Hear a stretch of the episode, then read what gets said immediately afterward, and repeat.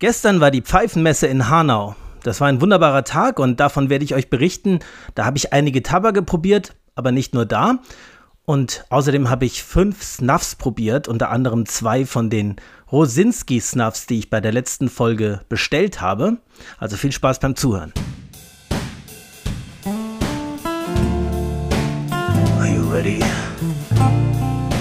Smoke.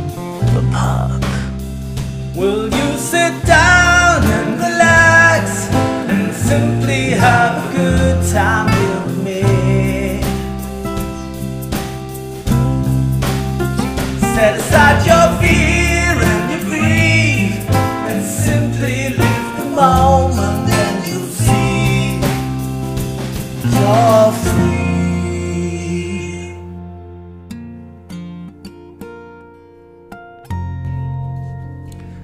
Ja, herzlich willkommen zur dritten Folge der dritten Staffel bei Strandkorb Gedöns. Die Pfeifenmesse in Hanau, Pipe and Art. Da war ich gestern zusammen mit vielen anderen Pfeifengenießern und es war ein wunderbarer Tag und ich möchte jetzt schon mal alle grüßen, die ich dort getroffen habe.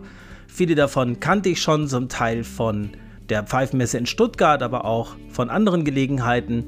Und nochmal besondere Grüße an Peter und Michael, die ich da gestern kennengelernt habe. Und auch an all die Pfeifenhändler, Verkäufer und Pfeifenfreunde, die ich dort neu getroffen habe. Es war ein wunderbarer Tag. Das Wetter war die erste Hälfte der Pfeifenmesse wunderschön. Ich würde sagen, so bis um 14, 14.30 Uhr war strahlender Sonnenschein. Ähm, tatsächlich richtig sommerlich. Äh, so sommerlich, dass ich schon überlegt habe, ob es besser gewesen wäre, Sonnencreme mitzunehmen. Da habe ich nämlich überhaupt nicht dran gedacht. Ähm, ich habe auch so einen ganz, ganz leichten Sonnenbrand bekommen, tatsächlich im Gesicht, weil ich da ein bisschen empfindlich bin. Also war wunderschönes Wetter. Die Aufteilung auf der Messe war wunderschön gemacht. Ähm, es war toll organisiert. Das, also vielen Dank an die Organisatoren hier an der Stelle mal. Es war einfach sehr, sehr weitläufig, das Areal, mh, so dass man ja viel Platz hatte. Ja, und äh, ganz gemütlich seine Runden drehen konnte. Jeder Pfeifenstand war sozusagen entweder überdacht oder nochmal mit einem Zelt versehen, sodass es dann später nach 14.30 Uhr, als es dann ganz anders wurde, das Wetter, ähm, auch so war, dass man sich äh, in die Pfeifenstände flüchten konnte. Aber nicht nur da waren Zelte, sondern wie schon angekündigt auch in der Mitte dieses Hufeisens von Ständen, das da aufgebaut war, waren auch noch Zelte, wo man sich drunter setzen konnte, zu allen Seiten offen, sodass man da auch weiter rauchen konnte. Nebenan war ein Café, wo man auch ähm, sich gut hinsetzen konnte, auch äh, überdacht, naja, mit Zelten versehen sozusagen oder mit Schirmen zumindest, so dass man eigentlich immer safe war. Das Wetter war allerdings ab halb drei oder drei spätestens dann so widerlich, also es hat so aus Eimern geschüttet, dass das Ende der Pfeifenmesse dann leider ein bisschen abrupt kam, weil dann haben dann doch viele Reis ausgenommen, weil das war nicht mehr schön, das war, hat so stark geschüttet, wie typisch für Deutschland äh, dieses Wetter, dass es sogar in den Zelten anfing, so durch die Zelte durchzukommen, das Wasser, dass die Leute angefangen haben, ihre Pfeifen in Sicherheit zu bringen. Das war das, deswegen sage ich es gleich am Anfang, damit ich nicht mit, dem, mit den schlechten Nachrichten ende. Das war ein bisschen das, das traurige Ende der Messe dieses furchtbare, ekelhafte Wetter. Mir tun die Leute sehr leid, die mit dem Motorrad hingekommen sind, denn ich glaube, die Rückfahrt war dann nicht besonders schön, obwohl es dann so, als ich losgefahren bin um halb vier, vier, schon wieder etwas weniger oder gar nicht mehr geregnet hat.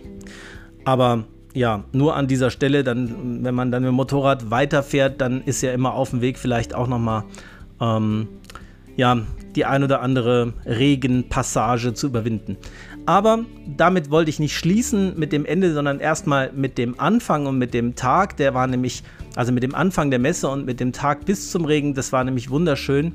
Es waren ähm, sehr, sehr schöne Pfeifen ausgestellt. Ich habe auch tatsächlich zwei Pfeifen erworben. Eigentlich hatte ich mir vorgenommen, maximal eine zu kaufen, aber ihr wisst ja, wie das ist. Also ähm, Wenn es da so viele schöne Stücke gibt, dann fällt es schon schwer, da Nein zu sagen. Und deswegen habe ich dann doch zugeschlagen. Und ich habe eine wunderschöne Pfeife von Wolfram Benz gekauft. Ähm, das ist so eine, eine ganz kleine Pfeife, äh, relativ handlich, äh, klein, leicht, aber mit einem doch nicht ganz kleinen Füllvolumen. Sowas mag ich immer sehr gerne. Mit einem wunderschönen ähm, blau-weiß gemaserten Cumberland SEM Ebonit Mundstück in so einem hellen Braun mit auf der einen Seite der Pfeife, also eine rundliche Form, so eine Ei-Form so in die Richtung. Ähm, auf der einen Seite äh, Bird's Eyes und auf der anderen Seite ein wunderschöner äh, Straight Grain, heißt es, glaube ich. Ja. Also, irgendwann werde ich ein Foto von dieser Pfeife posten und hochladen. Was ihr heute auf dem Foto seht, ist keine Pfeife, sondern zwei Tabake, zu denen ich gleich noch was sage. Ähm, die andere Pfeife, die ich gekauft habe, war wieder mal eine von Manfred Hortig. Also ich, ist halt einfach Geschmackssache. Die machen alle schöne Pfeifen, die Pfeifenbauer, die da waren. Und ähm, das ist jetzt überhaupt nicht objektiv. Ich sage jetzt nicht, dass ähm, Wolfram Benz und Manfred Hortig die besten Pfeifen machen, aber für meinen Geschmack waren es an diesem Tag die schönsten bei diesen beiden Händlern. Aber eben nur für meinen Geschmack. Und ich habe noch, wie gesagt, eine wunderschöne Pfeife von Manfred Hortig gekauft. Das ist so eine Form Volcano, unten flach, also so, dass sie stehen kann, äh, mit so einer Art Baumrindenoptik, also rustiziert, aber so mit so ganz tiefen Rillen drin, so dass es aussieht wie so eine Baumborke rund um die Pfeife rundrum, in schwarz mit rotem, kleinem, handlichen, kurzen Mundstück. Also zwei wunderschöne Pfeifen habe ich da ergattert. Und eben auch einen sehr seltenen und schönen Tabak, den habe ich am Stand von Stefan Duke erstanden. Der hatte nämlich vor seinem Pfeifenstand unten auf dem Fußboden einen kleinen Korb stehen mit Sammlerstücken von Tabak. Also teilweise wirklich sehr, sehr alte Dosen, schon angerostet. Ich weiß nicht, aus welcher Zeit die waren, zum Teil, glaube ich, aus den 60er, 70er Jahren noch und zum Teil auch ähm, Tabake von Dunhill und eben auch einen, der mich dann so angefixt hat, dass ich ihn mir kaufen musste, nämlich den Germain's Brown Flake. Den habe ich, als es ihn noch gab, regelmäßig geraucht. Den mochte ich sehr gerne. Das ist ein Virginia Kentucky, sehr, sehr kräftig, sehr, sehr stark und sehr, sehr aromatisch. Und da war ich so froh, dass ich den gesehen habe. Noch sehr, sehr gut erhalten. Wunderschön, und das ist eben auch der Tabak, den ihr auf dem Foto vorne seht. Den anderen Tabak, den ihr da seht, den hatte ich schon in der Zwischenzeit ergattern können. Und zwar ist das nichts Geringeres als der Balkan Sobrani Nummer 759. Das ist diese schwarze Dose. Es gibt ja den Balkan Sobrani, oder was heißt gibt, es gab ihn auch in anderen Darreichungsformen in so weißen Dosen. Dieser Balkan Sobrani ist ja eine echte Legende, ein Balkanblend, Virginia Latakia Orient, den ich zum ersten Mal kennengelernt habe, als Mattenshop Piper auf seinem YouTube-Kanal davon berichtet hat. Und hinter dem ich jahrelang her war, weil ich schon immer wissen wollte, wie der schmeckt. Und ich hatte, wie gesagt, in der Zwischenzeit nach der Pfeifenmesse in Stuttgart oder bei der Pfeifenmesse die Gelegenheit, da ranzukommen. Und den habe ich eben mitgebracht und als wir relativ früh am Tag, so um 11 Uhr, 11.30 Uhr war das ungefähr, mit Freunden beschlossen haben, erstmal in das Café nebenan zu gehen und deftig zu frühstücken. Also zumindest ich habe ordentlich gefrühstückt. Es gab da so vegetarisches Frühstück mit Rührei und allem drum und dran. Und da habe ich erstmal ordentlich zugeschlagen, weil ich hatte morgens noch nicht gefrühstückt. Da habe ich den dabei gehabt und habe gesagt, so, ähm, geteilte Freude ist doppelte Freude. Den mache ich jetzt hier auf. Und ähm, wer möchte, kann sich davon nehmen. Und ähm, ja, das habe ich dann auch getan. Und als ich den geöffnet habe, entstieg dem ein derart intensiver Duft. Ja. Naja, wobei Duft so ein Wort ist, was man auf verschiedene Weise verstehen kann. Also der hat einen sehr strengen Geruch, so ein geagter Tabak. Das geht so ein bisschen auch in die Richtung Limburger Käse hier und da. Also es hat so eine sehr strenge Note, sodass so nach 20, 30 Sekunden die ersten am Tisch, vor allem die Nichtraucherinnen, so, oh, was ist das denn, ne, reagiert haben. Und ähm, ja, dann habe ich mir eine Pfeife davon gestopft und geraucht. Schmeckt es natürlich dann völlig anders, nämlich ungeahnt intensiv. Ja, also wirklich sehr, sehr, sehr intensiv. Ich hatte ja auf der Pfeifenmesse in Stuttgart noch einen anderen alten Tabak dabei, das war die Dunhill London Mixture. Da haben wir das so ähnlich gemacht, den haben wir da auch zusammen geraucht. Der hatte nicht ganz so dieses strenge Aroma beim Öffnen und war vom Geschmack her sehr ähnlich, muss man sagen. Das ist ja auch ein Virginia Latakia Orient Mix. Aber der Balkan Sobrani war für meinen Geschmack nochmal von der Orient-Note nochmal strenger, intensiver. Ja. Mir hat er sehr, sehr gut geschmeckt. Und ähm, ich habe versucht, so vielen wie möglichen Leuten, die ich da getroffen habe, was davon abzugeben.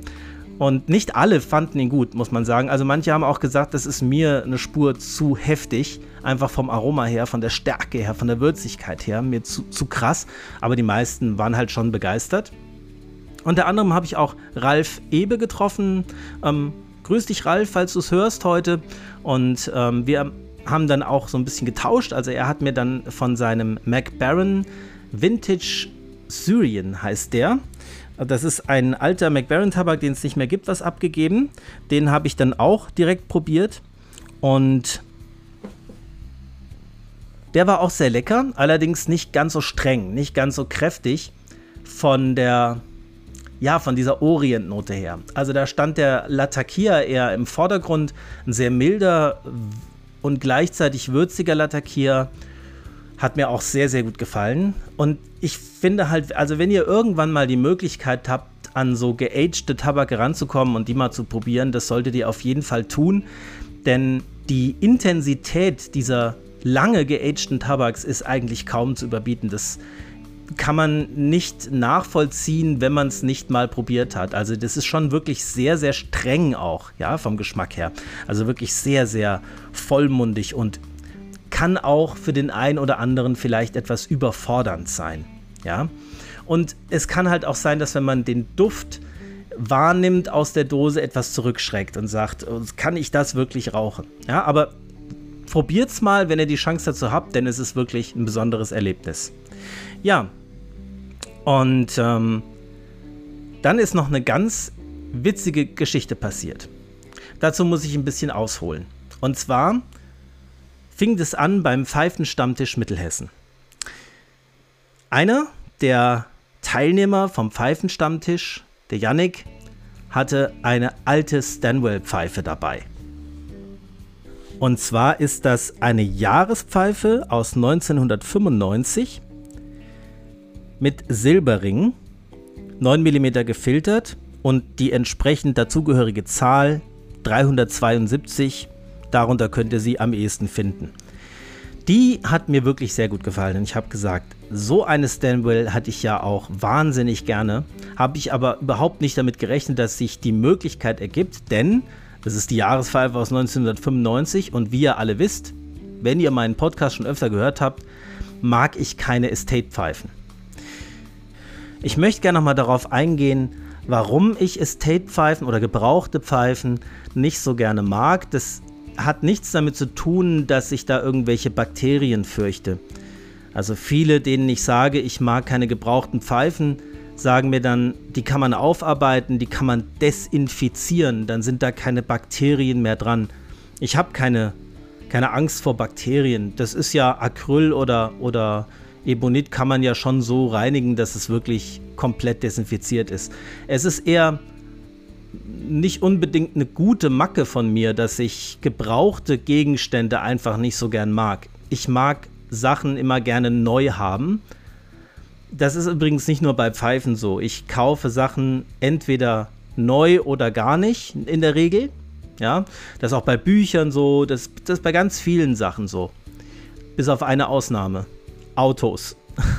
Ich würde mir niemals ein neues Auto kaufen, weil ein Auto für mich einfach ein Gebrauchsgegenstand ist, das seinen Zweck erfüllen muss.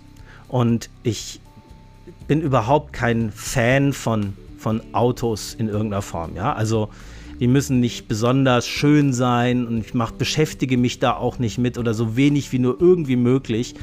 Und ich finde, Autos sind äh, eine erhebliche finanzielle Belastung und die möchte ich so gering wie möglich halten.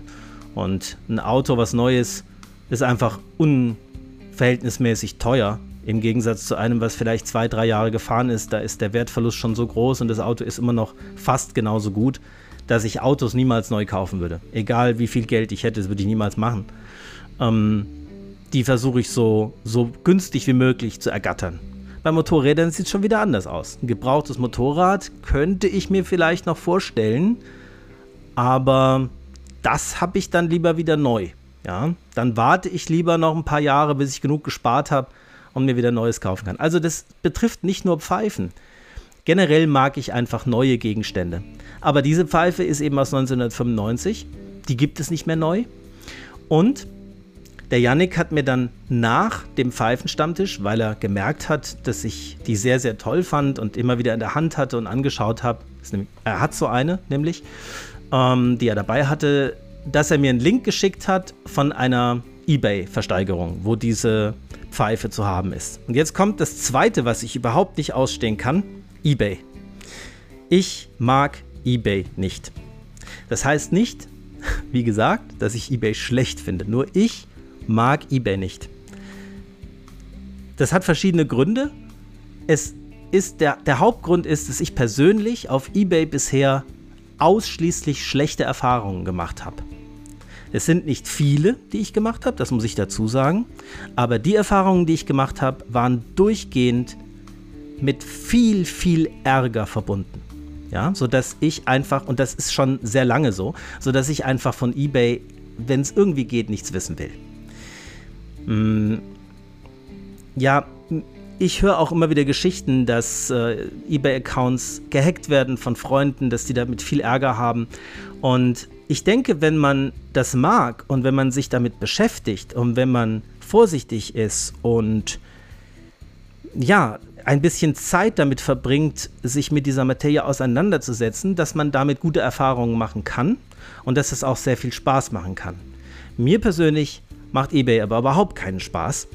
Das liegt auch daran, dass ich unheimlich ungerne sowas wie Handeln mache. Also ich handle ganz schlecht und ganz ungern. Ich habe überhaupt keinen Spaß daran, Dinge zu verkaufen oder gebrauchte Dinge zu kaufen und dann über den Preis zu reden. Ist einfach nicht so mein Ding. Also wenn ich irgendwas kaufe und mir sagt jemand, das kostet so und so viel, dann nehme ich mein Handy raus und zahle oder gebe ihm das Geld. Aber ich handle da normalerweise nicht. Oder ich sage, nee, ist mir zu teuer und gehe. Ja, also ich, ich bin niemand, der, der gerne handelt. Im Gegenteil, ich, ich mag es überhaupt nicht. Das sind so die Gründe, warum ich eBay nicht mag. Jetzt habe ich aber einen Freund, der sehr gerne mit eBay umgeht und der sich sehr gut auskennt und der sehr viel Erfahrung mit eBay hat. Also habe ich ihm gesagt, hättest du Lust, ausnahmsweise mal diese Pfeife für mich auf eBay zu ersteigern und mir dann zukommen zu lassen. Selbstverständlich gebe ich dir dann das Geld, ja, und ich schicke dir auch ein kleines Geschenk dafür, wenn du das für mich machst. Und er sagte sofort, ja, mache ich. Also, ich denke, ist okay, Benny, wenn ich sage, dass du das bist, ja. Also vielen Dank, Benny, nochmal für die Aktion. Ich weiß auch noch nicht, ob es klappt, weil die, die Zeit ist noch nicht abgelaufen. Ich habe die Pfeife noch nicht oder er hat sie noch nicht ersteigert, aber er ist halt ein echter Fuchs, was das angeht. Und ähm, dann traf ich auf der Pfeifenmesse den Johannes, denjenigen, der die Pfeifen, also den Pfeifenstammtisch Mittelhessen beim ersten Mal organisiert hat und ihn auch erstmal weiter organisieren wird. Übrigens eine sehr schöne Idee. Danke nochmal, Johannes, für die gute Organisation. Der nächste ist am 17. Juni. Für alle, die hier einigermaßen aus der Nähe kommen, können sich schon mal das Datum merken. Da ist er geplant am 17. Juni. Ich weiß noch nicht ganz genau, doch, ich glaube, es steht fest. Ja, es wurde auch auf Facebook schon sozusagen announced, also das Datum steht fest. Das ist wieder in Quantum in Gießen. Das ist eine wunderschöne kleine Kneipe, in der man noch rauchen darf. Das war das letzte Mal toll und es wird das nächste Mal wieder toll sein. Ich weiß leider nicht, ob ich das nächste Mal wieder dabei sein kann, weil ich noch einen anderen Termin habe, der damit kollidiert, wo ich mich noch einigen muss mit mir und mit anderen, ja, welchen der beiden Termine ich jetzt wahrnehme. Das eine ist ein Termin, der nur jährlich stattfindet und bei dem auch viele Leute traurig werden, wenn ich da nicht hinkomme. Und das andere ist der Pfeifenstammtisch Mittelhessen, auf den ich auch sehr viel Lust habe. Und das ist gerade nicht so einfach für mich, das zu entscheiden. Wie auch immer. Da ähm, haben wir dann auf der Pfeifenmesse uns natürlich zusammengesetzt und erstmal ein bisschen Pfeife geraucht zusammen und haben so ein bisschen über alles Mögliche geredet. Über die Messe, über das Pfeiferauchen, auch mal über gebrauchte Pfeifen, Estate-Pfeifen und so weiter. Und dann sagte der Johannes zu mir, ähm, ich habe da vorne eine, eine gebrauchte Pfeife gesehen, die soll so um die 150 Euro kosten. Kannst mal schauen, ob du findest, dass die das wert ist. Und da habe ich gesagt, da muss ich gar nicht mehr schauen, denn du weißt ja, gebrauchte Pfeifen sind für mich ein schwieriges Thema. Würde ich im Normalfall überhaupt nicht kaufen. Bis auf eine Ausnahme, habe ich gesagt. Ich habe jetzt gerade auf eBay eine Versteigerung laufen, wo ich praktisch über Umwege mitmache. Ein Freund von mir bietet da für mich. Und ähm, ja, die wird gerade sehr, sehr hoch geboten und da habe ich gesagt, bin ich bei spätestens 150 Euro raus. Weil ich niemals mehr als 150 Euro für eine gebrauchte Pfeife ausgeben würde. Zumal es keine Estate-Pfeife ist, sondern sie ist halt noch nicht aufgearbeitet. Und dann sagte er, ähm, ja, geht mir auch so. Ich äh, biete da auch gerade, aber ich werde ständig überboten und irgendwie habe ich jetzt erstmal, jetzt weiß ich nicht, wie ich es machen soll. Ähm, ob ich jetzt aussteige oder weitermache, weiß ich noch nicht. Das ist so eine alte Stanwell, die Jahrespfeife aus 1995. Und ich habe gesagt, nein, oder? Ähm, da biete ich ja auch drauf, beziehungsweise der Benny für mich. Und dann sagte er, ja, äh, dann bist du das, der mich die ganze Zeit sofort überbietet, wenn ich was biete. Wir sind schon bei über 100, nee, über 90 Euro war es dann irgendwie. Dann habe ich gesagt, ja, das kann gut sein. Okay, habe ich gesagt, äh, pass auf, dann lass uns doch einigen.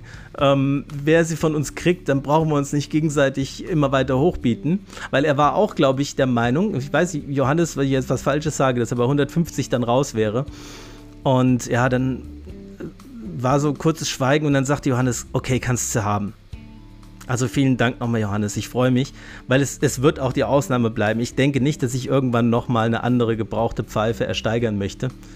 Und schon, schon gar nicht auf Ebay, ja.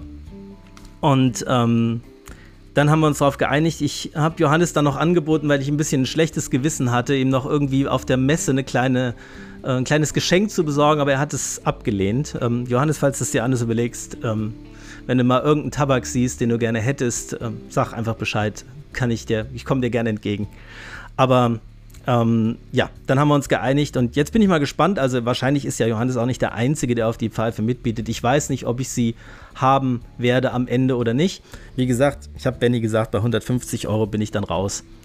Ja, wenn ich sie dann habe, werde ich sie auf jeden Fall fotografieren und hier im Podcast mal als Cover zeigen. Das war eine schöne Geschichte. Ja, und dann habe ich natürlich Roland Kirsch wieder getroffen, Manfred Hortig, bei dem habe ich ja auch eine Pfeife gekauft. Und ähm, mit Wolfram Benz habe ich relativ lange geredet, ein sehr, sehr netter Kerl, aber auch mit eben mit, mit Stefan Duke. Ähm, kann man auch auf Facebook finden. Stefan Duke ähm, hat auch eine sehr, sehr schöne Pfeifenauswahl und eben diese wunderbaren Tabake dabei gehabt. Ja.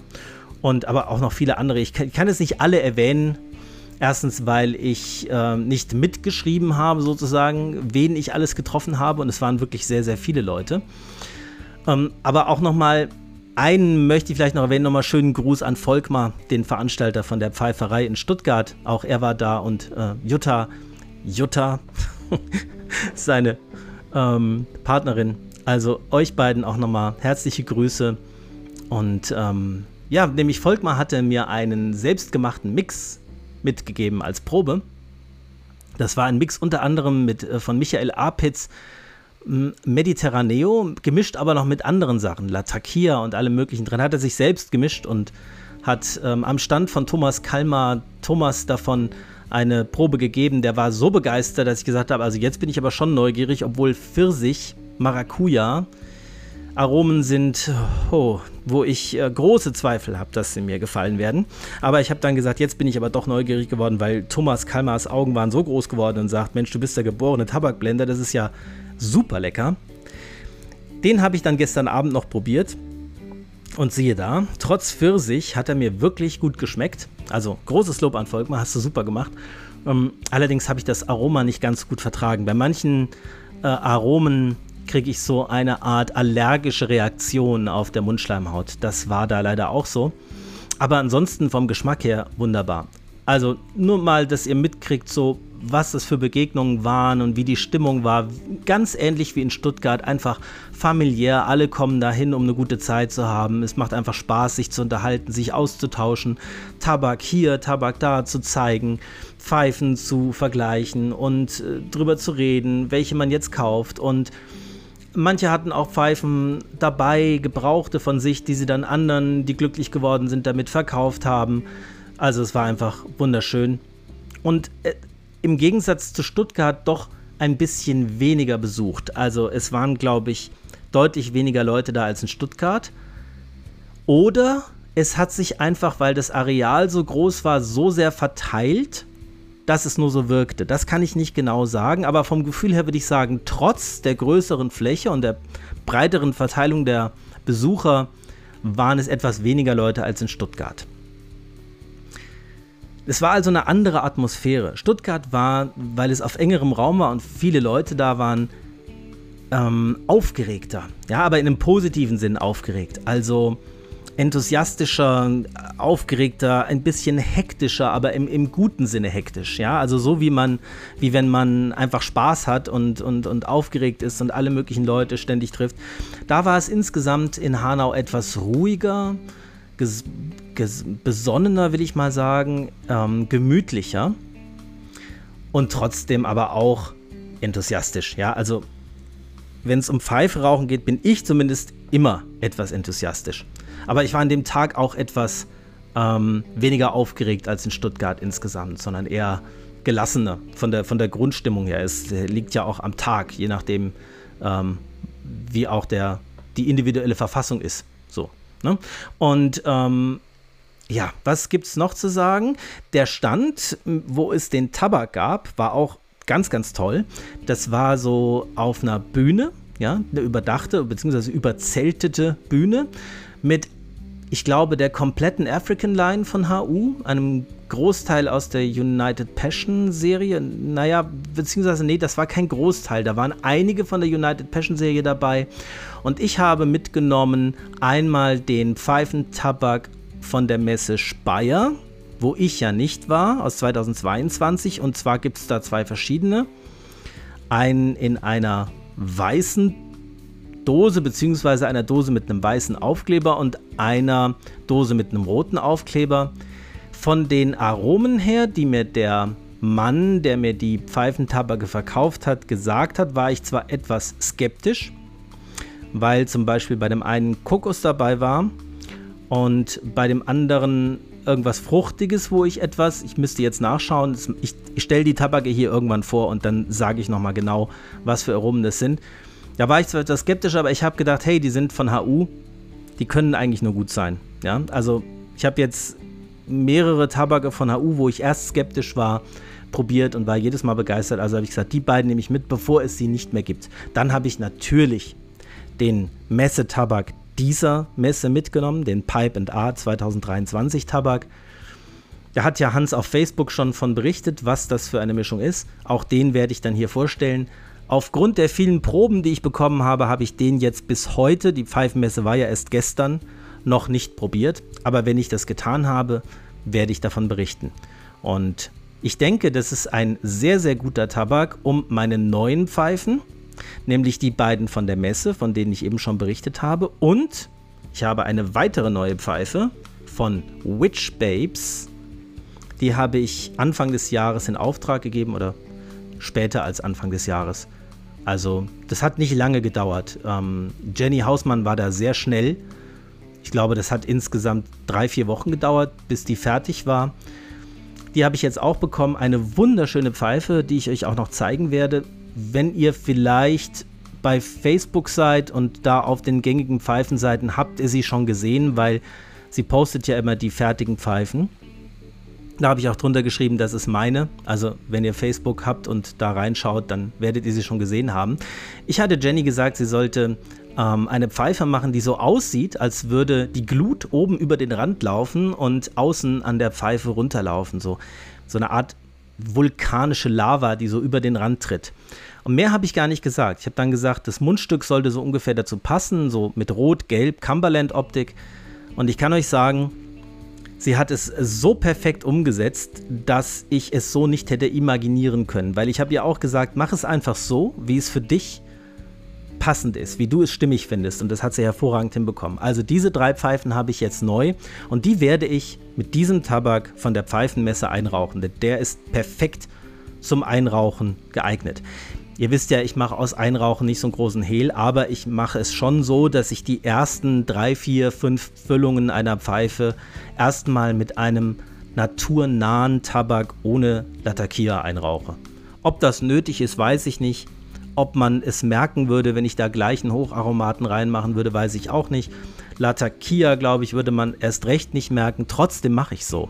Aber das ist es ja so. Beim, beim Einrauchen geht es ja mehr so um das Gefühl, dass man die Pfeife mit einem bestimmten Ritual und einer bestimmten Wertschätzung einraucht, sie einweiht sozusagen. Und äh, das ist für mich das, was das Einrauchen ausmacht, dass man das so ein bisschen feiert, dass man eine neue Pfeife hat und die nach seinen Vorstellungen, die man hat, ja, standesgemäß einweiht, sozusagen. Und das ist eben meine Art, es zu tun. Irgendeine Mischung Virginia, Burley, Kentucky kann drin sein, vielleicht ein bisschen Perique, Orient. Ne? Einfach eine, eine schöne, plain, naturnahe Mischung. Und da ist dieser Pfeifen, Messen, Tabak von HU genau richtig für, finde ich. Gut, jetzt habe ich schon eine ganze Menge von der Messe erzählt. Ich denke, Eagle Pipe wird auch noch viel dazu berichten, Ralf bestimmt auch und die YouTuber, die da waren, ähm, ja, waren noch mehr YouTuber da natürlich. Und ähm, ich denke, da werden noch einige Videos dazu kommen.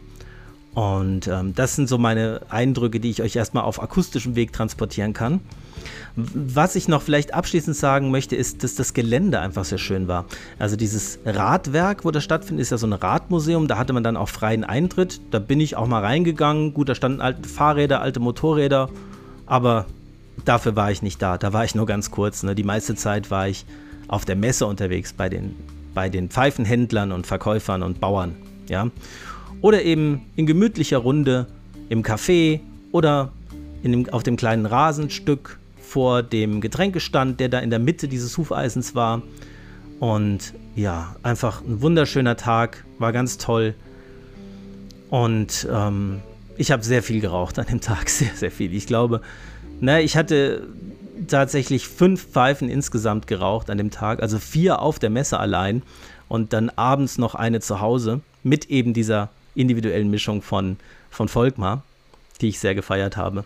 Also war einfach, war einfach ein schöner Tag und hat sich sehr gelohnt. Für mich war es natürlich auch leicht dahin zu kommen.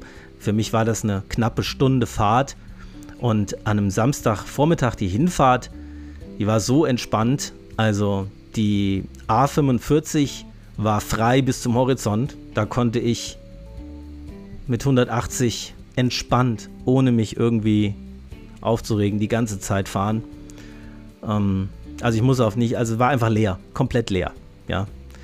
Und auf der Rückfahrt war ein bisschen mehr los, aber auch nicht viel mehr.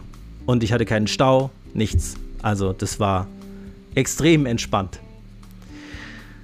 Ja, und dann zu den Tabaken, die ich dort probiert habe. Also einmal der Balkan Sobrani, habe ich ja schon von berichtet. Sehr, sehr kräftig, sehr, sehr massiv vom, vom äh, Orient-Geschmack her, vom Latakia-Geschmack her. Richtig würzig, richtig, ja, über, überbordend. Ja, man kann, man kann schwer Worte dafür finden, wie, wie intensiv das war. Dann eben der McBaron Vintage Syrien, war auch sehr, sehr lecker, fand ich. Und dann habe ich bei Stefan am Stand, also Stefan Duke, könnt, könnt ihr auch auf Facebook finden, habe ich glaube ich auch schon gesagt eben. Ähm, da habe ich äh, den Stefan gefragt, ob er denn auch was von dem Balkan Sobrani haben möchte. Und der hat sich sehr gefreut und hat sich ähm, eine Probe davon genommen und hat mir dann im Gegenzug eine Probe von McClelland Frog Morton geschenkt. Leute, McClelland gibt es nicht mehr. Und also ich muss ehrlich dazu sagen, ich habe vorher von McClellan Frog Morton noch nicht gehört gehabt. Muss ich zu meiner Schande gestehen. Bildungslücke, ja. Ähm, aber ich habe mich jetzt gestern mit Angelo unterhalten und der hat sofort ähm, gesagt, das ist eine Legende und ein sehr begehrter Tabak und das ist eine absolut außergewöhnliche Gelegenheit, an den dran zu kommen. Und den habe ich heute Morgen probiert. Das ist ein Virginia Latakia Mix.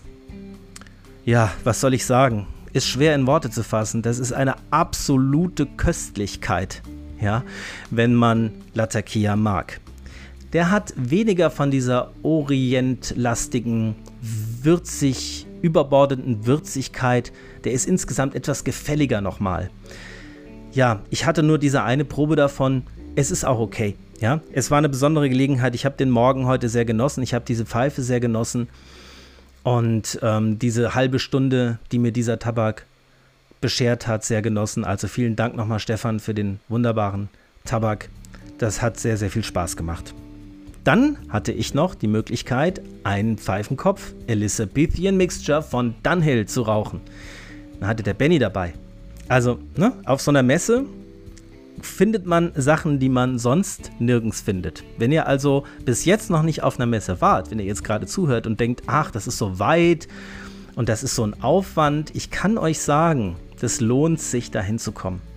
Ich kann euch natürlich nicht versprechen, dass immer jemand sowas dabei hat, so eine, so eine exklusive Tabakmischung, die man überhaupt nicht mehr bekommt. Das ist natürlich auch ein bisschen Glückssache. Aber in meiner Wahrnehmung wird damit überhaupt nicht gegeizt, ja. Also ich zum Beispiel freue mich immer sehr, wenn ich das dann auch teilen kann, so ein Erlebnis. Was habe ich davon, wenn ich so eine Dose Balkan Sobrani alleine zu Hause rauche? Ja, dann kann ich hier im Podcast davon erzählen, dann kann ich vielleicht, wenn ich Freunde treffe, davon erzählen, wie toll das war, aber ich kann nicht mit anderen in der Runde sitzen ähm, und anderen zulächeln und zunicken und äh, dieses wunderbare nonverbale Einverständnis haben, was für ein Erlebnis. Ja, das ist einfach, das macht einfach mehr Spaß mit mehreren Leuten. Ja, genau. Also wenn ihr mal überlegt, äh, könnte sich das lohnen, ist das nicht ein bisschen viel Aufwand? Hey, gebt euch einen Ruck, ja, holt euch ein Hotel, wenn es weiter weg ist, fahrt die Nacht vorher hin, frühstückt in aller Ruhe morgens im Hotel und nehmt euch den Tag frei, wie auch immer, es lohnt sich. Ihr habt vielleicht gerade das Geräusch gehört im Hintergrund, das war der Messenger. Da hat Stefan Duke geschrieben, dass er den Balkan Sobrani noch nicht probiert hat, weil ich hatte ihm nochmal gedankt und hatte ihm gesagt, wie, wie lecker ich den McLaren fand. Ja, deswegen habe ich das Geräusch jetzt auch mal drin gelassen. Aber ich habe jetzt den Messenger mal ausgeschaltet, damit das Geräusch nicht noch öfter jetzt die Aufnahme stört. Ja, wo war ich stehen geblieben? Ähm, ich glaube, ich lasse es erstmal dabei, was die Messe angeht. Ich würde jetzt noch ähm, von einem Tabak berichten, den ich neu probiert habe und den ich sehr gut finde. Und das ist der DTM Okapi. Das hat jetzt nichts mit der Messe zu tun. Den habe ich schon die ganze Woche vor der Messe geraucht. Und das ist ein reiner Virginia. Und zwar ein eher kräftiger, erdiger Virginia. Ein würziger Virginia. Ready Rubbed mit den Aromen von Rose und Vanille. Also eigentlich ein Lakeland, ja, genau genommen. Und ich war bei der ersten Pfeife vollends begeistert. Ich weiß noch, ich habe den in der Stanwell, in der Elver von Stanwell geraucht und war von diesem wunderbaren Rose-Vanille-Aroma völlig überwältigt und habe gesagt, das ist ja eine richtige Leckerei. Das ist ja richtig toll. Ich hatte gerade mit Benny äh, geschrieben, während ich ihn geraucht habe und es ähm, habe gesagt, Mensch, das ist, äh, das ist ein richtig, richtig, richtig guter Lakeland. Der gefällt mir richtig gut. Und diese Meinung hat sich jetzt in der Woche auch nicht verändert. Also ich finde den Tabak immer noch sehr lecker.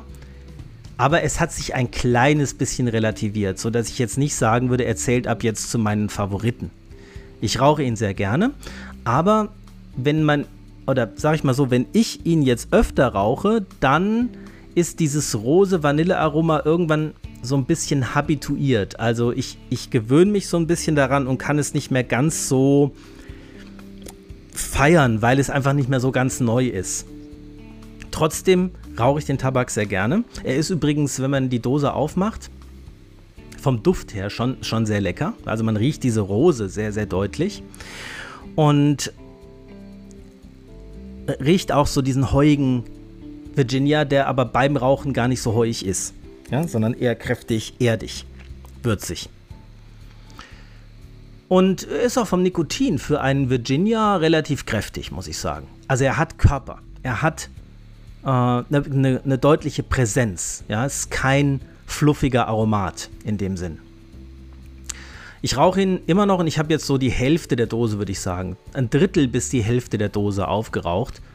Und was ich noch sagen wollte eben, da habe ich den Satz abgebrochen, wenn man ihn aus der Dose nimmt, ist er genau in der richtigen Feuchtigkeit. Er ist nicht zu trocken und er ist auch nicht zu feucht. Man kann ihn direkt so, also zumindest aus der Dose, die ich habe, direkt so raus rauchen. Also Okapi würde ich sagen, vom Essen dachte ich an Zabayone. Das ist so eine Süßspeise, so eine Nachspeise, kennt ihr bestimmt. Da habe ich, das ist mir eingefallen, als ich den geraucht habe. Ja, dann habe ich noch einen anderen Tabak probiert. Den habe ich genau einmal probiert und dabei wird es bleiben. Den werde ich direkt verschenken. Der geht für mich überhaupt nicht. Das ist der Gegenpol zu allen guten Tabaken, die ich je probiert habe. Für mich, also wie gesagt, es geht nicht darum zu sagen, der Tabak ist schlecht, aber für mich ist er nichts. Und zwar ist es der Ashton Winding Road. Ja, der soll mit Orange, Honig und Karamell aromatisiert sein, ist ein Virginia Black Cavendish Mix. Den habe ich bei meiner Einkaufstour in der zweiten Staffel mitbestellt bei Cigar World. Und ich hatte mich die ganze Zeit darauf gefreut, weil alle Tabake, die ich bis jetzt von Ashton hatte, richtige Knaller für mich waren. Also ich hatte noch keinen Tabak von Ashton, der mir nicht gut gefallen hat. Ich muss allerdings sagen, das waren jetzt auch nicht so wahnsinnig viele. Das war der, ähm, der Artisans Blend, ne, den fand ich toll. Und sogar aber das ist schon lange her, der, der Guilty Pleasure, den hatte ich früher oft geraucht. Den fand ich auch gut als Aromaten. Mhm, waren, ich glaube, das waren sie schon. Wenn ich ehrlich bin, waren es, glaube ich, die einzigen beiden, die ich von Ashton je probiert habe. Also muss ich ein bisschen aufpassen, was ich sage hier. Aber die beiden fand ich gut und deswegen hatte Ashton so ähm, einen guten Eindruck bei mir hinterlassen. Jetzt nehme ich den in die Pfeife, stecke den an und ziehe Luft. Nicht Rauch, sondern einfach nur warme Luft. Dieser Tabak ist für mich ganz ähnlich wie der Black Cherry von Samuel Gareth komplett substanzlos. Für mich überhaupt nicht wahrnehmbar. Gut, es kann sein, dass ich an dem Tag vielleicht auch in einer entsprechenden Verfassung wäre und dass es sich vielleicht doch lohnen würde, ihm vielleicht zumindest eine zweite Chance zu geben. Ich überlege mir auch noch, ob ich das tue, bevor ich ihn abgebe. Aber ganz ehrlich, also die ersten paar Züge, gut, vielleicht habe ich sowas wahrgenommen, wie wenn man an einem Sahne-Karamellbonbon riecht. Ja, also nicht das isst, sondern wenn man nur an dem Bonbon riecht. Also damit ihr einen Eindruck kriegt von der Intensität, die ich da erlebt habe. Äußerst schwach. Sowohl vom Nikotin als auch vom Aroma. Vom Tabak habe ich überhaupt nichts gemerkt. Ja, also ich habe mich gewundert, dass ich überhaupt Rauch gesehen habe, wenn ich ausge, ausgepustet habe. Aber dieses leichte Sahne, ja, sahnige, wenn man es Aroma nennen kann, ist dann auch noch so ab der Hälfte umgeschlagen in vielleicht sowas, ja, wieder merkwürdig künstliches. Also in ein insgesamten Erlebnis, wo ich sage, geht absolut gar nicht. Möchte ich eigentlich nie wieder rauchen. Es gibt so viele gute Blends für mich, da muss ich nicht den noch weiter rauchen. Aber ich wollte ihn kurz vorgestellt haben und äh, erinnert mich, wenn überhaupt, dann an warmes Wasser. Ja, also der Genuss, der Genuss, den ich bei diesem Tabak hatte, den würde ich vergleichen mit dem Genuss von lauwarmem Leitungswasser. Ja, so, damit ihr einen Eindruck kriegt, wie, wie das Erlebnis für mich war. Muss ja auch mal gesagt werden. Ich könnte natürlich auch nur Tabake hier vorstellen, die ich feiere und die ich toll finde, aber das wäre ja sehr unwahrscheinlich, dass ich alle Tabake, die ich verkoste, gut finde. Deswegen sage ich auch meine Meinung, wenn es mal nicht so ist. Aber es ist eben, wie gesagt, nur meine Meinung. Vielleicht feiert ihr diesen Tabak, dann gönne ich euch das sehr. Dann habe ich den Rossinante noch weiter geraucht. Und der gefällt mir tendenziell immer besser, je öfter ich ihn rauche. Tendenz steigend, und zwar klar steigend. Was ich in der Zwischenzeit beim Rossinante noch bemerke, ist, dass der zu Beginn des Pfeifenkopfes sogar eine regelrecht schmeckbar, also mit der Zunge wahrnehmbare Süße hat. Ich habe davon ja immer mal gehört, dass viele Pfeifenraucher bei Virginias zum Beispiel eine Süße schmecken, wo ich dann immer gesagt habe, naja, der Charakter ist vielleicht süß, aber der Geschmack auf der Zunge ist nicht süß bei dem Rossinante ist es so. Ich habe wirklich das Gefühl, ich habe ein, äh, ein Stück Würfelzucker im Mund. Ja? Also der ist richtig süß am Anfang und entwickelt sich dann im Laufe des Kopfs sehr, sehr schön, wird sehr, sehr, ja, ich sage immer wieder das Wort kräftig, intensiv, ja. Und auch vom Nikotin her richtig schön stark. Ja. Also Rosinante habe ich meine Meinung insofern vielleicht verändert, dass ich ihn jetzt noch ein bisschen besser finde als beim ersten Mal probieren, wo ich gesagt habe, er ist favoritenverdächtig. Jetzt bin ich mir sicher, er ist ein Favorit. Ja. Also, ich bin neulich mal gefragt worden, du hast mittlerweile ganz schön viele Favoriten. Das stimmt, ja. Aber ich finde es nochmal, es gibt nochmal einen Unterschied zwischen Favoriten und Top-Favoriten. Also meine Top-Favoriten, meine All-Time-Favorites bleiben Hall of the Wind, Presbyterian Mixture. Ja, die beiden und vielleicht mittlerweile Peter Rasmussen Green Label als Aromat. Aber so die Kategorie Nebari, Dark Sea, Dark Moon, ja, das ist so, oder Brown Clooney, ja, das ist so die, die, die Kategorie, zu der jetzt auch der Rossinante gehört. Also einfach Favoriten, die ich auch im Zweifelfall mal nachkaufen würde, wenn ich nicht hunderte, hunderte vielleicht nicht, aber wenn ich nicht zig Dosen hätte, die ich noch probieren will. Gut, ansonsten schaue ich gerade mal hier auf meine Liste. Waren das tatsächlich, doch, einen habe ich noch geraucht und mal wieder den, und zwar mal wieder den Fayum Cake. Den habe ich mir mal wieder gegönnt und das war erst vorgestern. Und ja, ähm, auch da habe ich meine Meinung nicht geändert. Ich glaube, ich kann den jetzt auch wirklich abschließend als hervorragend bewerten für mich, weil ich denke, von diesen 100 Gramm sind jetzt mindestens 45 Gramm weg. Also es ist noch ein kleiner Schnipsel von dem ersten Cake übrig, aber den habe ich zu 50 Gramm geraucht. Den kann ich hiermit abschließen und sagen, Fayum Cake, ganz, ganz toller Latakia Blend eben mal ohne Orient. Ja, also es ist ein richtig kräftiger Latakia. Gut, aber davon habe ich schon viel erzählt. Wollte ich nur noch mal sagen, den habe ich auch mal wieder geraucht. Ja, und damit sind wir jetzt am Ende des Pfeifen- und Tabakteils angekommen. Und ja, machen wir es kurz, geht's gleich weiter mit Schnupftabak.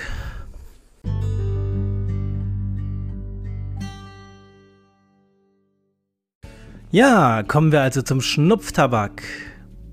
Meine Bestellung von Rosinski ist angekommen. Und ich habe zwei von den Rosinski-Tabaken probiert. Die möchte ich aber zum Schluss vorstellen, weil sie von den fünf, die ich probiert habe, mit Abstand die leckersten in meinem Geschmack waren, die ich probiert habe. Ich fange mal an mit der Gletscherprise Gold. Ich hatte das letzte Mal in der letzten Folge gesagt, dass äh, ich noch eine cremefarbene Dose von der Gletscherprise habe und habe nicht dazu gesagt, wie sie richtig heißt. Es ist einfach die Gletscherprise Gold, ja. Die habe ich noch direkt an dem Tag nach dem Podcast probiert. Und zwar einmalig und dabei wird es bleiben. Denn das, muss ich sagen, war für mich der widerlichste Schnupftabak, den ich je probiert habe. also der hat mir überhaupt nicht gefallen und das wird auch bei diesem einen Versuch bleiben. Ähm, ich halte mich an die, an die Struktur, wie ich die Schnupftabake vorstelle, so wie ich es beim letzten Mal gemacht habe. Also die Farbe war gleich wie bei der Gletscherprise Original. Ja, also ja, mittelbraun. Der Malgrad ist auch etwa gleich, mittelgrob. Ja, so dass er ähm, sehr, sehr gut und einfach aufgeschnupft werden kann. Also von den Schnupfeigenschaften her gibt es nichts auszusetzen für mich an der Gletscherprise Gold. Von der Feuchtigkeit ebenso. Ungefähr gleich wie die Gletscherprise Blau, also ähm, mittelfeucht, so dass das einfach sehr einfach zu schnupfen ist. Ja, und damit sind wir auch beim Schnupfverhalten. Also Besser geht's eigentlich nicht. Das muss man der Gletscherprise lassen. Also die lässt sich sehr, sehr einfach auch für Anfänger schnupfen. Der Geschmack bzw. das Aroma. Ähm, beißend, medizinisch, brennend, übermäßig kühlend und zwar auf eine fast schmerzhafte Art und Weise. Und wie ich nachgelesen habe, ist halt zusätzlich zu diesem, übrigens heißt es Columbiaöl, was da drin ist, noch Pfefferminz dabei. Und diese Kombination ähm, macht den Schnupftabak zu einer ähm, Aromenkomposition, die mir sehr widerstrebt. Es hat was von ja, Krankenhaus, Hals-, Nasen-, Ohrenarztbesuch, ich weiß nicht, Zahnarztbesuch, vielleicht so an Zahnarzt erinnert es vielleicht so ähnlich, äh, so in, in, in einer bestimmten Richtung vom Aroma her. Ich weiß nicht warum, was beim Zahnarzt so riecht, aber das trifft es am ehesten. Und leider hält dieses Aroma auch sehr lange an, also mindestens eine Viertelstunde. Es ist sehr schwer wieder loszuwerden. Und äh, das war für mich eine sehr qualvolle Viertelstunde. Ich war sehr froh, als es dann nachgelassen hat. Wie gesagt, das ist sehr subjektiv. Vielleicht werdet ihr Fans von der Gletscherprise Gold. Ich meine, sie ist nicht ganz so bekannt wie die Original-Gletscherprise und ich denke, das hat seine Gründe. Aber meins ist es gar nicht. Nikotin kann ich nicht feststellen, habe ich nicht gemerkt. Ähm, außer unangenehmen Empfindungen hatte ich bei der Gletscherprise Gold nichts und damit will ich es jetzt auch dabei belassen. Ich will jetzt hier nicht ranten. Das ist meine Meinung und die ist nicht gut. Okay, weiter zum nächsten. Das war der Freeborg und Trier High Tea. Früher hieß der High Toast. Ich denke, aufgrund der Tabakreform darf man jetzt auch nicht mehr Toast sagen. Aber das ist gemeint. Der Freeborg Trier High Tea. Ich wusste noch aus der Erinnerung, ich kannte den ja schon, dass das ein sehr trockener, typisch englischer Snuff ist. Aber jetzt kommen wir zur Struktur und ich berichte euch eins nach dem anderen, wie ich diesen Schnupftabak erlebt habe. Die Farbe ist hellbraun bis beige, also sehr, sehr hell. Der Mahlgrad ist, ich weiß nicht, ob ich das richtige Wort dafür finde, Staub. Also trockenster Staub überhaupt. Ähm, feiner kann ein Tabak, glaube ich, nicht mehr gemahlen sein. Also das ist das Feinste, was ich mir überhaupt vorstellen kann. Mm, ich glaube, dass der Inhalt von Asthma-Inhalatoren noch grob gemahlen ist dagegen. Also es ist feinst möglichst gemahlen. Und ich komme mal gleich zur Feuchtigkeit. Ja, Wüste. Also null Feuchtigkeit. Ich würde sagen 0% Feuchtigkeit. Absolut trocken. Trockener geht es nicht. Er heißt ja auch High Dry Tea, ja? Und er macht seinem Namen alle Ehre. Trockener geht es nicht. Wie ist das Schnupfverhalten? Ich will es mal so ausdrücken. Wenn ihr euch davon eine Prise auf den Handrücken macht und die in die Nähe eurer Nase haltet und sehr vorsichtig und langsam durch die Nase einatmet, ich will hier nicht von Schnupfen reden, sondern von einatmen, dann wird dieser Tabak in Windeseile im unteren Lungenlappen in der letzten Alveole, also dem letzten Lungenbläschen hinten rechts angekommen sein. das ist wirklich unmöglich, diesen Schnupftabak so aufzuschnupfen, dass er nicht sofort ganz, ganz tief in die Lunge geht weil er eben so unheimlich trocken und so wahnsinnig fein gemahlen ist. Ich glaube nicht, dass es einen Tabak gibt, noch einen Schnupftabak. Ich bin gespannt, ich habe noch nicht alle probiert, aber ich glaube nicht, dass es noch einen Schnupftabak gibt, der schwieriger aufzuschnupfen ist als dieser. Und das macht das Schnupferlebnis natürlich auch nicht besonders angenehm, denn man hustet sofort. Also ich, ich, äh, von Niesen kann keine Rede sein, weil ich habe das Gefühl, er landet kaum in der Nase. Ein bisschen landet er da schon, weil ich nehme ja dann auch ein Aroma wahr. Aber es, es ist mit einem erheblichen Hustanfall verbunden. Ich habe es mehrere Male probiert. Ich habe versucht, so vorsichtig wie es irgendwie geht, so ganz leicht so. Ja, also wirklich nur so zu schnuppern am Schnupftabak. Es ist einfach unmöglich, dass es ohne Husten abgeht. Und das Aroma ist ein reines Tabakaroma. Ähm, wie von hellem, fein gemahlenen Tabak. Da ist kein Aroma in irgendeiner Form zugesetzt. Und das, muss ich sagen, ist dann schon auch auf seine Art angenehm und interessant. Ne? Also es ist ein, ein, ein reiner ein Tabakgeruch, den ich am ehesten mit einem Geruch von einer Dominikanischen Republik Zigarre vergleichen würde. Ja, so wenn ihr an, einem, an einer Zigarrenkiste riecht, die ihr aufgemacht habt, so dieser Geruch, der macht sich dann in der Nase breit. Wie lange hält dieser Geruch an? Sekunden. Der ist innerhalb kürzester Zeit wieder weg. Ja? Er brennt ordentlich in der Nase und man kann durchaus Nikotin spüren. Aber auch nur ganz kurz. Ja? Also das ist ein ganz, ist so ein richtiger Quick-Schnupftabak. Den zieht man rein, spürt eine kurze Nikotinwelle, riecht diesen Geruch und dann ist es wieder weg. Zack, weg. Und äh, an dem Abend, wo ich den probiert habe, habe ich den dann gleich irgendwie vier, fünf Mal hintereinander geschnupft, weil ich erstmal dieses Aroma überhaupt irgendwie zu greifen versuchen, äh, zu greifen versucht habe. Ja, also irgendwie festzuhalten, zu registrieren. Das war gar nicht so einfach. Ja, also das wird sicherlich nicht einer meiner Favoriten werden unter den Schnupftabaken, aber es ist ein Erlebnis. Also bei Schnupftabak ist ja ähm, alles möglich, die sind ja relativ günstig, kann man mal probieren, wenn man Schnupftabak mag. Ist ein Erlebnis, einfach weil er so besonders ist aber würde jetzt nicht mein Favorit werden. Allerdings muss ich sagen, wenn man dann einmal dran schnuppert und ähm, dieses, dieses Aroma, dieses zigarrenartige Aroma in der Nase hat, hat man schon Lust, das gleich nochmal zu machen. Aber man bereut sofort wieder, weil man gleich wieder ins Husten kommt und das so unangenehm auch hinten im Hals, beim Kehlkopf und überall ist. Ja, also High Dry Tea von Freeborg Trier. Äh, ein ganz besonderes Erlebnis. Von Genuss würde ich nur mit Abstrichen reden. Gut, dann habe ich den Samuel Gareth Almos Reserve probiert. Der ist mit Tonkabohne und Vanille aromatisiert und da war ich wieder sehr überrascht.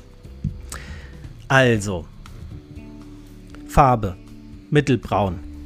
Ja, Im Gegensatz zu dem Fire Dance deutlich heller, mittelbraun und vom Malgrad her fein, würde ich sagen. Ne? Aber nicht so fein, nicht super fein, sondern feiner, deutlich feiner als die Gletscherprise, deutlich feiner als der ähm, Fire Dance, aber nicht so staubfein, dass man ihn sofort in die Lunge zieht.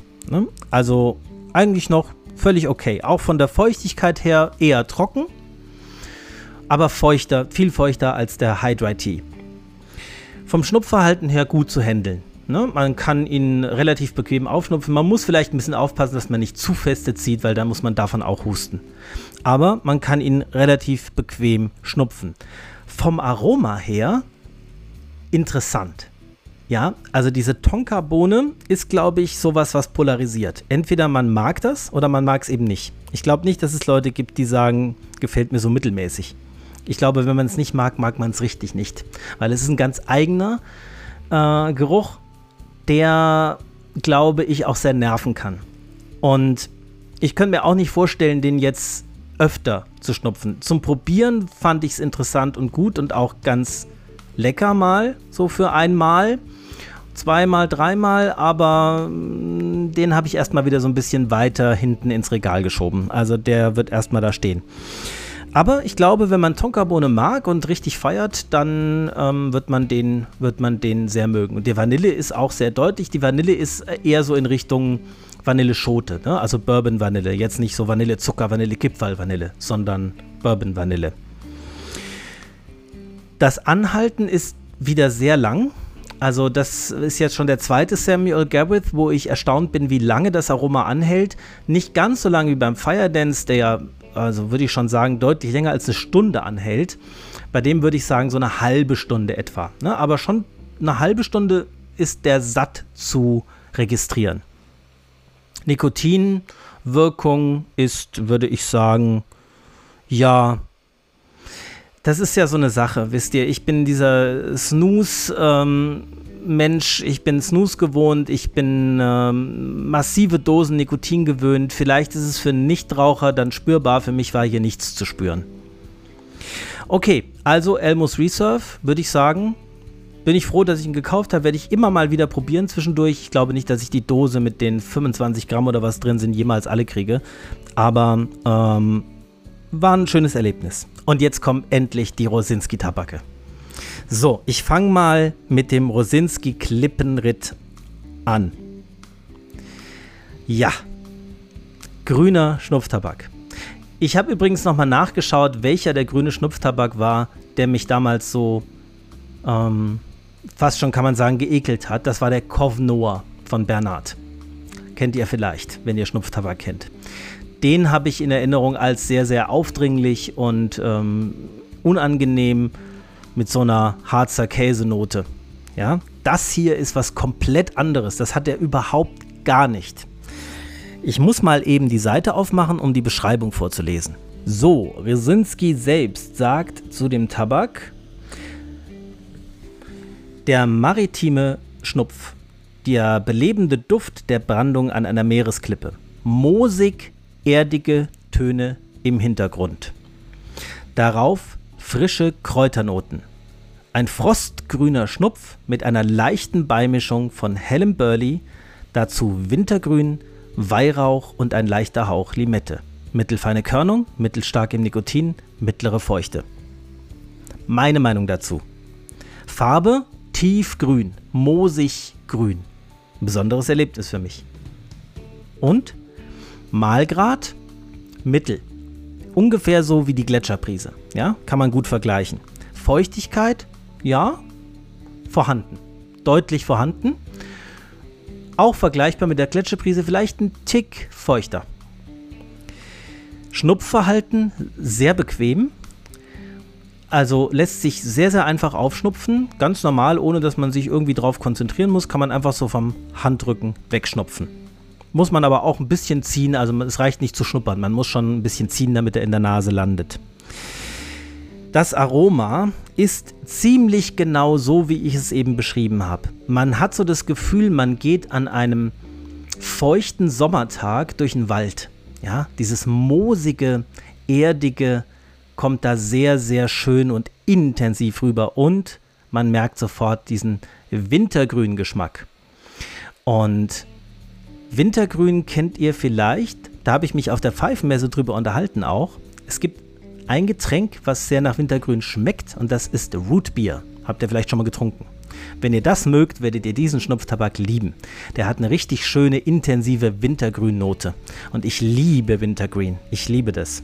Ja, also das ist ganz deutlich. Weihrauch muss ich sagen, da müsste ich ein bisschen ja, 5 Grad sein lassen, um den zu registrieren. Aber Limette durchaus, ja. Also diese leichte grünlich, so, ja, so wie die Limettenschale, dieses grünlich-saftige Limettenaroma, das habe ich da schon auch wahrgenommen.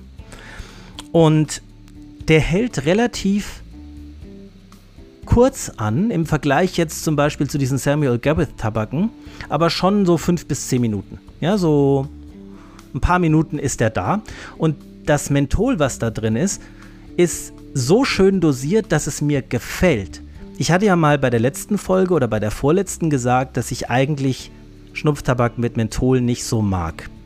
Ja, die Meinung muss ich jetzt ändern. Denn wenn es so gut dosiert ist, dass der Tabak einfach nur frisch wirkt, ja, auf angenehme Weise frisch, nicht in irgendeiner Weise eiskalt in der Nase oder betäubend, sondern einfach nur wunderschön frisch, dann ist es gut. Und hier ist es so perfekt abgestimmt.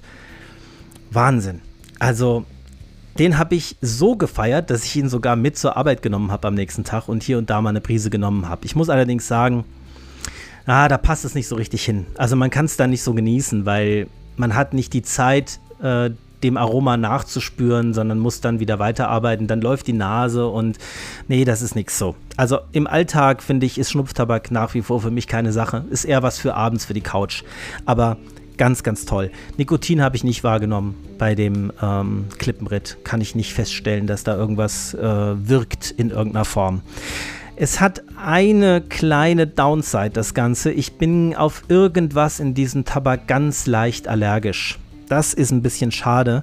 Ich kriege so einen gewissen Juckreiz im, im Nasenrachenraum, wenn ich den schnupfe. Das ist die einzige Downside. Sonst würde ich ihn, glaube ich, wirklich noch viel öfter schnupfen.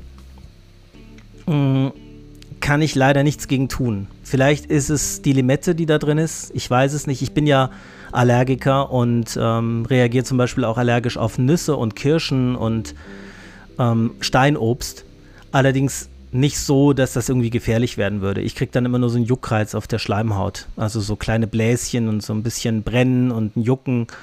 Und ich esse auch trotzdem Steinobst und Nüsse. Das ist mir egal. Äh, das toleriere ich dann. Und so ist es eben bei dem Schnupftabak auch. Ich nehme das in Kauf, ja, dass ich da so einen gewissen Juckreiz habe und genieße das trotzdem, aber es wird halt so ein bisschen getrübt davon.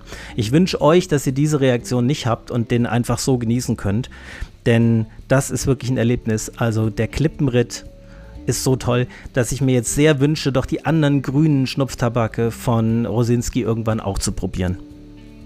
Gut. Und dann zu guter Letzt noch den Ochsenkopf.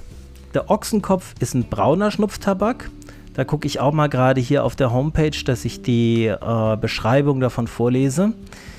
Der urwüchsige Schnupf, eine Mischung dreier herbwürziger Sorten, Hochstamm, Neumärker und Skronjowski vergoren auf milde Tabaksüße und leichte Ammoniakwürze, mittlere Körnung, leichte Feuchte, recht stark in Nikotin, mentholfrei. Okay, die Farbe ist hellbraun bis mittelbraun. Der Mahlgrad ist fein, aber nicht sehr fein. Die Feuchtigkeit ist gegeben, so dass er noch gut schnupfbar ist, aber nicht überbordend. Das Schnupfverhalten ist bequem, aber Vorsicht, nicht ganz so feste ziehen. Ja, sonst muss man auch hier husten. Der ist schon relativ, mm, ja, ich finde, mittlere Körnung ist schon großzügig. Also er ist schon recht fein. Man muss schon ein bisschen aufpassen. Nicht ganz so feste äh, einziehen, sondern eher so ein bisschen schnuppern. Dann landet er genau da, wo er hin soll. Und dann ist es sehr, sehr angenehm. Das Aroma ist tabakecht. Und zwar ungefähr so wie Virginia Pfeifentabak, also so ein reiner Virginia Flake nicht aromatisiert riecht.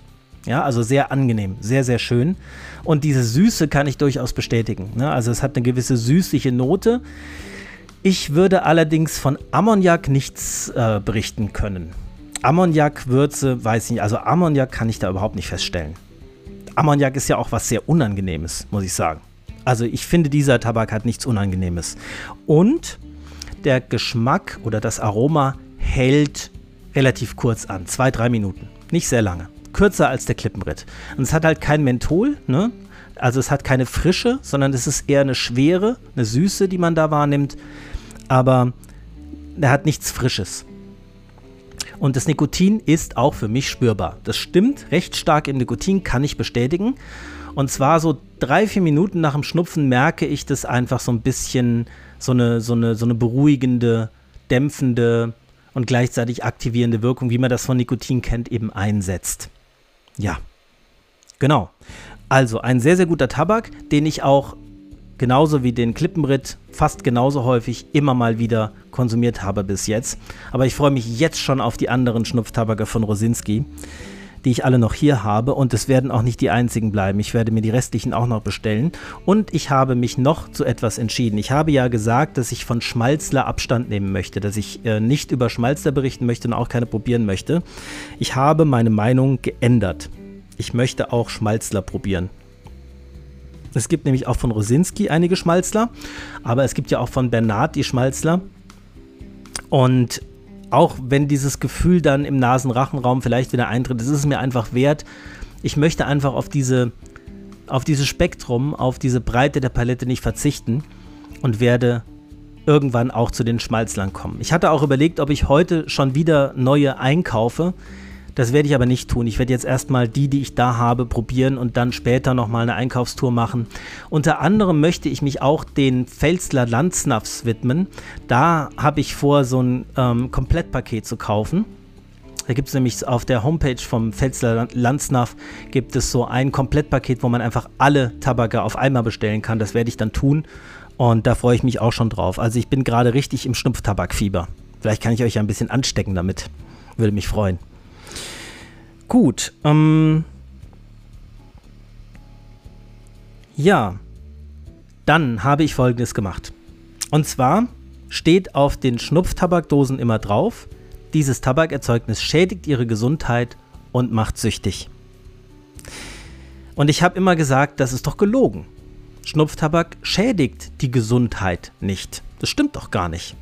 Es macht süchtig, ja, weil Nikotin drin ist, aber die Studien, die ich bisher gelesen hatte, hatten keine Verbindung zugelassen zwischen Schnupftabakkonsum und dem Auftreten irgendwelcher Erkrankungen. Also habe ich gedacht, schaue ich das Ganze doch nochmal nach und habe auf PubMed, das ist so eine Datenbank, wo man ähm, Studien aus der ganzen Welt recherchieren kann, Nasal Snuff eingegeben. Dabei habe ich 103 Suchergebnisse bekommen. Also 103 Studien, die jetzt bei dieser Suchanfrage gezeigt wurden. Ich mache jetzt gerade so eine Art mündliches, systematisches Review zu dem Thema. Wobei ich sagen muss, ich habe wirklich nur diesen einen Suchbegriff eingegeben. Also das ist jetzt nichts, was ich in einer Zeitschrift veröffentlichen könnte. Ja, das ist jetzt hier im Podcast ganz locker. Ähm, aber so ein bisschen dachte ich, gehe ich mal wissenschaftlich vor.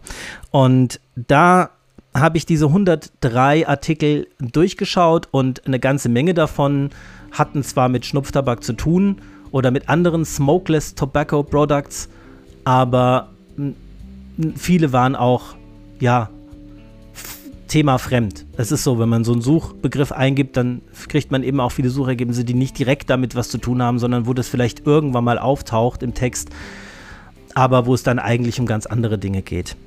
Und da habe ich gefunden, dass in Indien tatsächlich äh, Schnupftabaknutzer eine erhöhte Rate an, ähm, zumindest in ein, einigen Studien, eine erhöhte Rate an Nasofahrungskarzinomen gezeigt haben. Das sind äh, Krebsgeschwüre im Nasenrachenraumbereich. Allerdings äh, wurde dabei jeweils auch festgestellt, dass in diesen indischen Schnupftabaken Schwermetalle enthalten waren und das nicht zu wenig. Und ähm, deswegen hat man dann gesagt, das kann man nicht auf die ganze Welt und auf Schnupftabak im Allgemeinen übertragen, sondern hängt vielleicht mit diesen äh, sehr niedrig qualitativen Snuffs in Indien zusammen. Mm. Man muss allerdings sagen, äh, es gibt ja auch diese Dolakia Snuffs und ich glaube nicht, dass die Schwermetalle enthalten, die es hier auch zu kaufen gibt, sondern das sind wirklich die Schnupftabak, die dann in Indien im Inland selbst produziert und verkauft werden.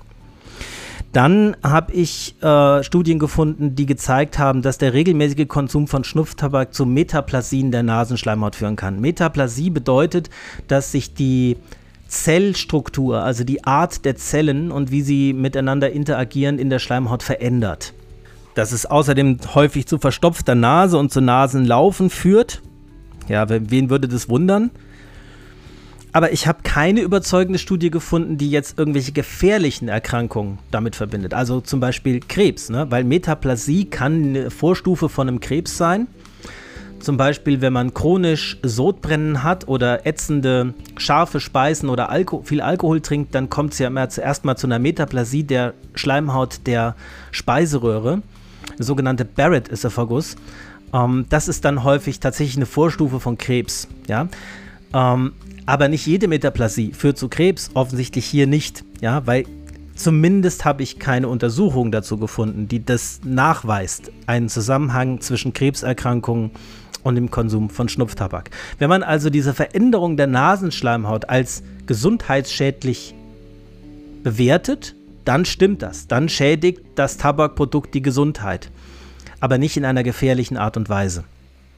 Man könnte höchstens draufschreiben, dieses Tabakerzeugnis schädigt ihre Gesundheit, weil es süchtig macht. Ich finde, dann wäre es stimmig. Aber und macht süchtig, finde ich kritisch, diese Aussage. Bei dieser Suche bin ich allerdings noch, wie gesagt, auf Studien gestoßen, die sich generell mit Smokeless Tobacco Products auseinandersetzen, also mit rauchfreiem Tabak und deren Auswirkungen auf die Gesundheit. Und da taucht immer wieder auch Snooze auf. Und das muss ich hier an der Stelle einfach mal sagen. Da habe ich jetzt eine Studie gefunden, die zeigt eine Serie von 16 Fällen, wo Menschen aus Schweden, die regelmäßig Snooze konsumiert haben, genau an der Stelle, wo der Snooze positioniert ist, nämlich unter der Oberlippe, Krebs entstanden ist. Eine bestimmte Form von Krebs, ja, ist ein ganz bestimmter Tumor, der da 16 Mal aufgetreten ist. Und dann sieht man in dieser Studie die schönen Bilder von den exulzerierenden, eiternden, zerstörenden Tumoren unter der Oberlippe und im Kieferbereich, sodass man so richtig schön Angst kriegt. Also, dazu möchte ich gerne Folgendes sagen.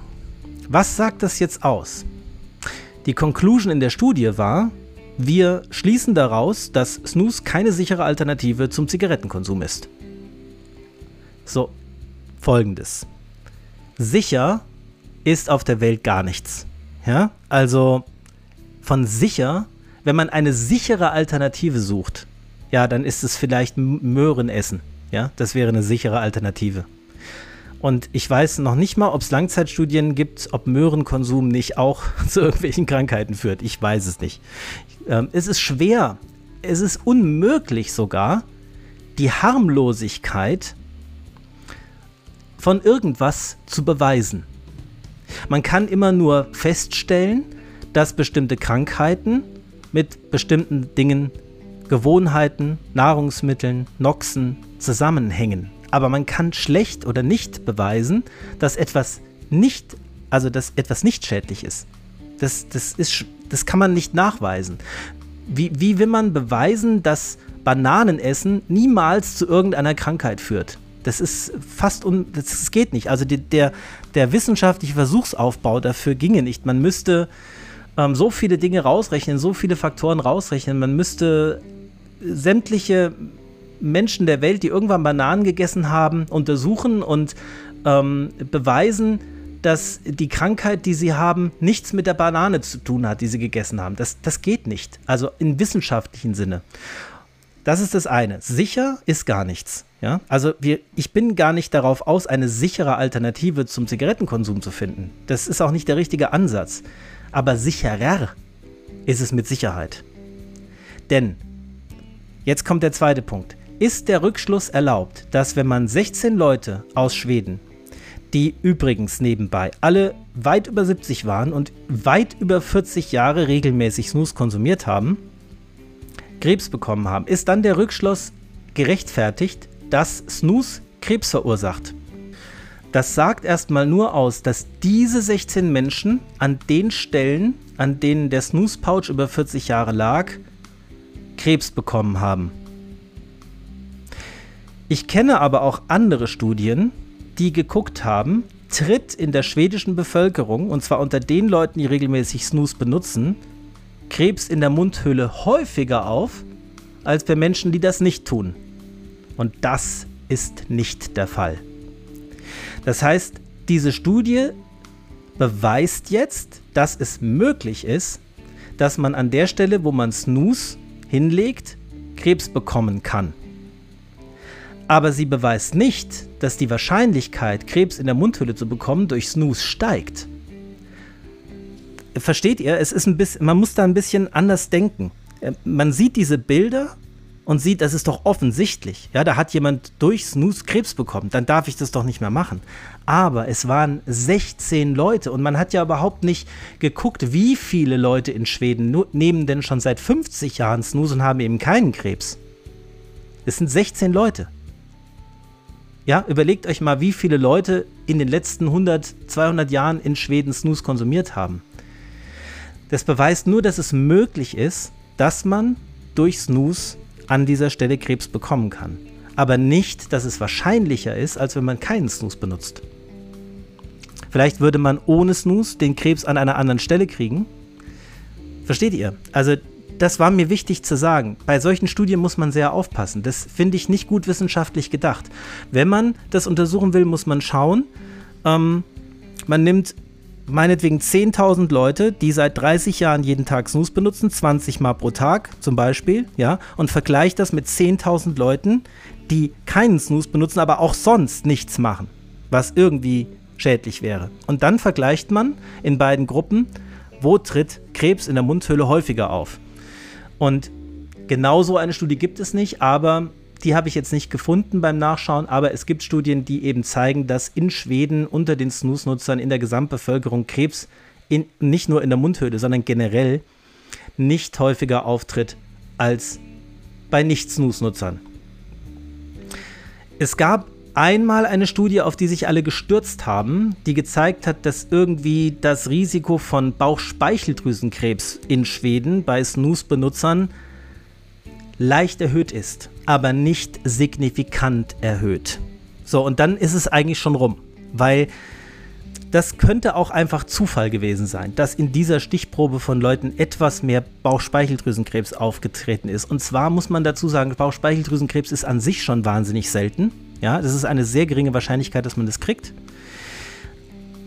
Würde man nicht denken, weil man kennt vielleicht schon den einen oder anderen im Bekanntenkreis, der das hat, aber es ist insgesamt eher eine seltene Erkrankung.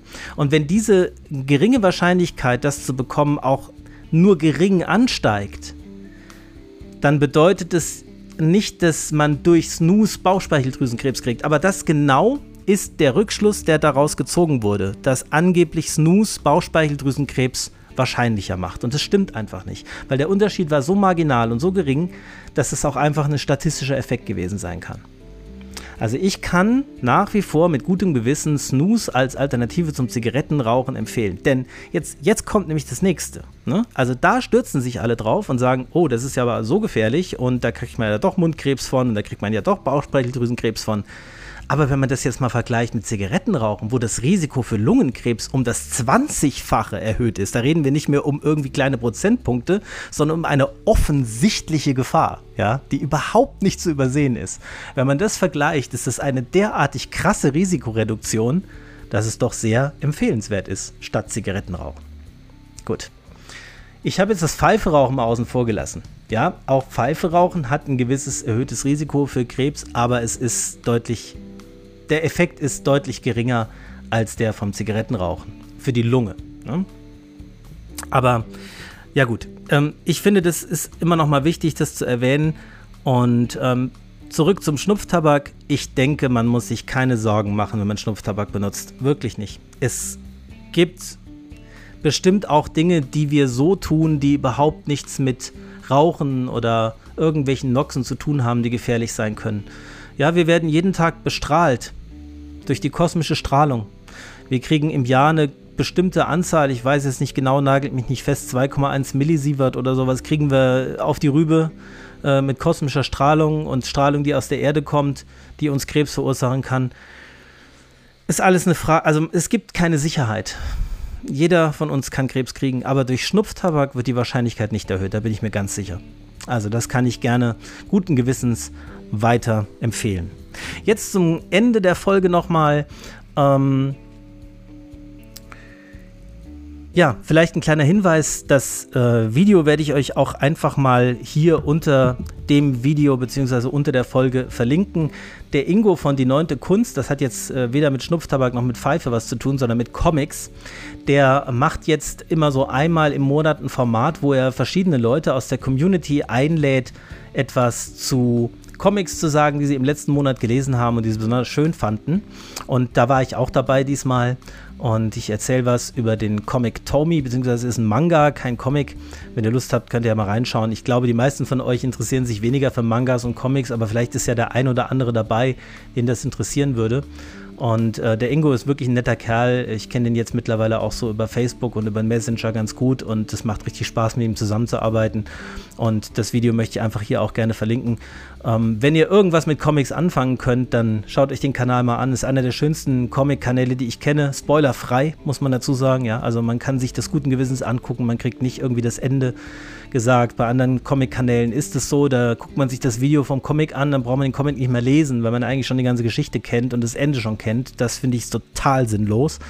Ähm, Ingo macht es gut. Ingo stellt die Comics so vor, dass äh, man den danach noch mit vollem Genuss lesen kann. Also das Video verlinke ich euch mal über die Highlights des Monats April aus der Comic Community und damit komme ich auch zum Ende der heutigen Folge und wünsche euch natürlich wie immer den perfekten Smoke so oft wie möglich und alles, was ihr euch auch wünscht für euer Leben, für eure Zeit, für alles und bis zum nächsten Mal bei Strandkorbgedöns. Macht's gut. Ciao.